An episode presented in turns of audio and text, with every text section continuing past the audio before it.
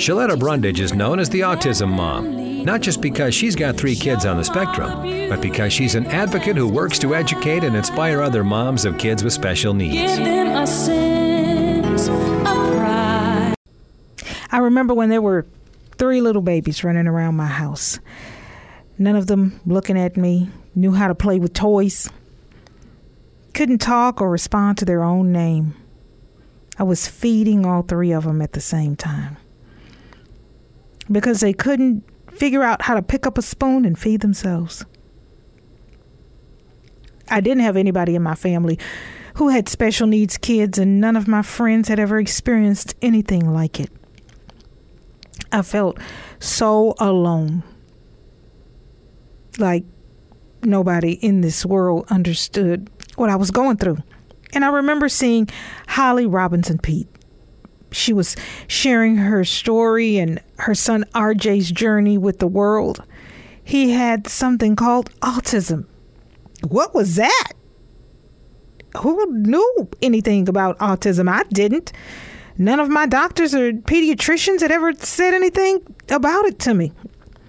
So I took my son Brandon, who was three years old at the time, and he did the testing and tested positive. He was autistic. Um, he didn't meet his developmental milestones, and all his markers were off.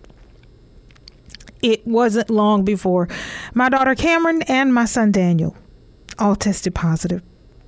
I remember grabbing a bottle of vodka, crawling under the table, and crying for about two days. I stopped eating, got down to about 95 pounds.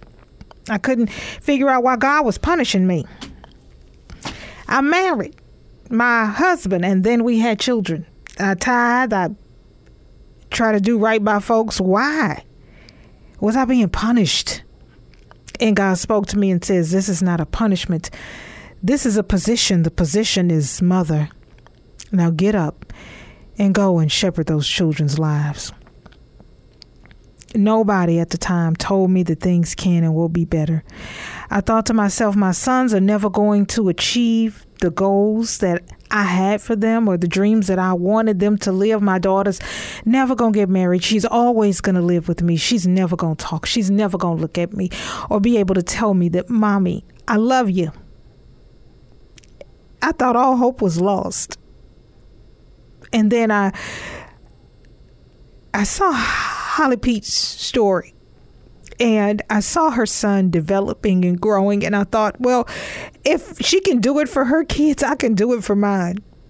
She was the only person out there that I knew who looked like me, who was giving hope, and who was saying things can and will get better. Her and her husband worked so hard for RJ. And, you know, I shared their journey. I internalized it. I learned from it and implemented it in my own home. My husband and I worked hard, made some sacrifices, and got some good therapy. Moved from Texas to Minnesota so that our children could get ABA therapy from the Lovaas Institute, which was the best in the country. Left behind my mama, my daddy, my sisters, my brothers, my cousins, all my friends, my support system, and my church. I had nobody here.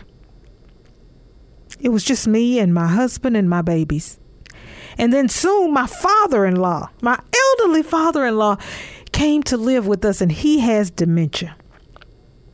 I thought, Lord, have mercy. I'm not going to make it.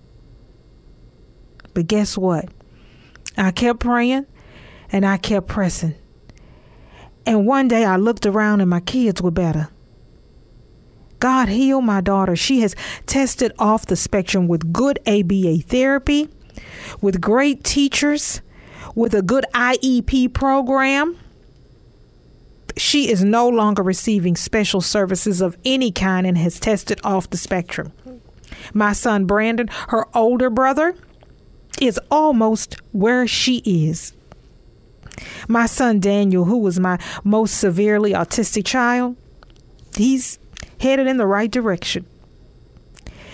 And I vowed at that moment that I was not going to hold it in. I was going to share my family story, no matter how painful it was. Any lesson that I learned the hard way, I was going to offer that to autism moms and dads and families who had children with special needs so that they could learn from my experience just like I learned from Holly Robinson Peete so that they could know the things that I knew and anything that helped my children, they could use it to help their own. So I started doing free workshops, start posting things online. And then February 1st, 2020, I started this podcast, Taking Authority Over Autism, a place where parent can come week after week and get information, resources, guides, hear stories that they can relate to. A safe place for folks to come who have children with special needs. I turned what was at one point my misery into a ministry to help other parents, to let them know things can and will get better. When I first started this podcast, I had tons of sponsors who wanted to sign up and help it to grow and develop. But then COVID happened. Pandemic shut the world down. And companies weren't doing community engagements because the community was in the house. But because the community was in the house, more people who have children with special needs were looking for something like this podcast. I got more listeners, more followers, more parents were being helped because they had no place else to go. I've heard from so many moms and dads over this past year as we celebrate the one year anniversary of this show who say thank you. I attended your free workshop and, and now I know how to keep my child safe. Thank you.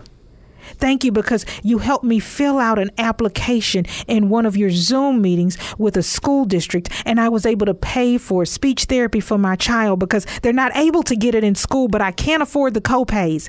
But you sent me to Small Steps in Speech, and I got a scholarship. Thank you. Thank you because you have shown me that there's hope and that what my child is going through right now is not going to always be. This is a season that we're going through. But things can and will get better. Thank you because your family's motto that happiness is a choice, we took it on as our family mantra as well. And so instead of getting down and discouraged and depressed because our child's not making the progress that they need, we're deciding and choosing to be happy, just like your family. Thank you for sharing your story and being so open. You had a rough time with your son and and I I appreciate it because I had that same experience. Thank you for telling us about music therapy. We never would have considered putting our child in a music class, but we see that that is his love language and that is how we reach him. After we saw your son Daniel singing Old Town Road and going viral. This podcast has been a way for me to reach thousands of parents who have children with special needs. And I can't thank them enough, can't thank you enough for allowing me to come into your homes and your hearts every week with this show, offering words of wisdom, advice, wise counsel, and love to let you know that you're not in it by yourself. I'm here with you. We're in this thing, we're in this fight together. I hope the next year we'll be able to meet. But if we don't, we'll meet here on the Taking Authority Over Autism podcast. Thank you for allowing me to celebrate one year. Tell your friends, your family members, your coworkers who have kids with autism about this show. And I promise you, I will bless and take good care of them. Just like Holly Robinson Peete's words of advice took good care of me. Always fun and informative, Shaletta is a big draw at autism conferences across the country. Find out how you can book her as a featured speaker for your next event at ShalettaMakesMeLaugh.com.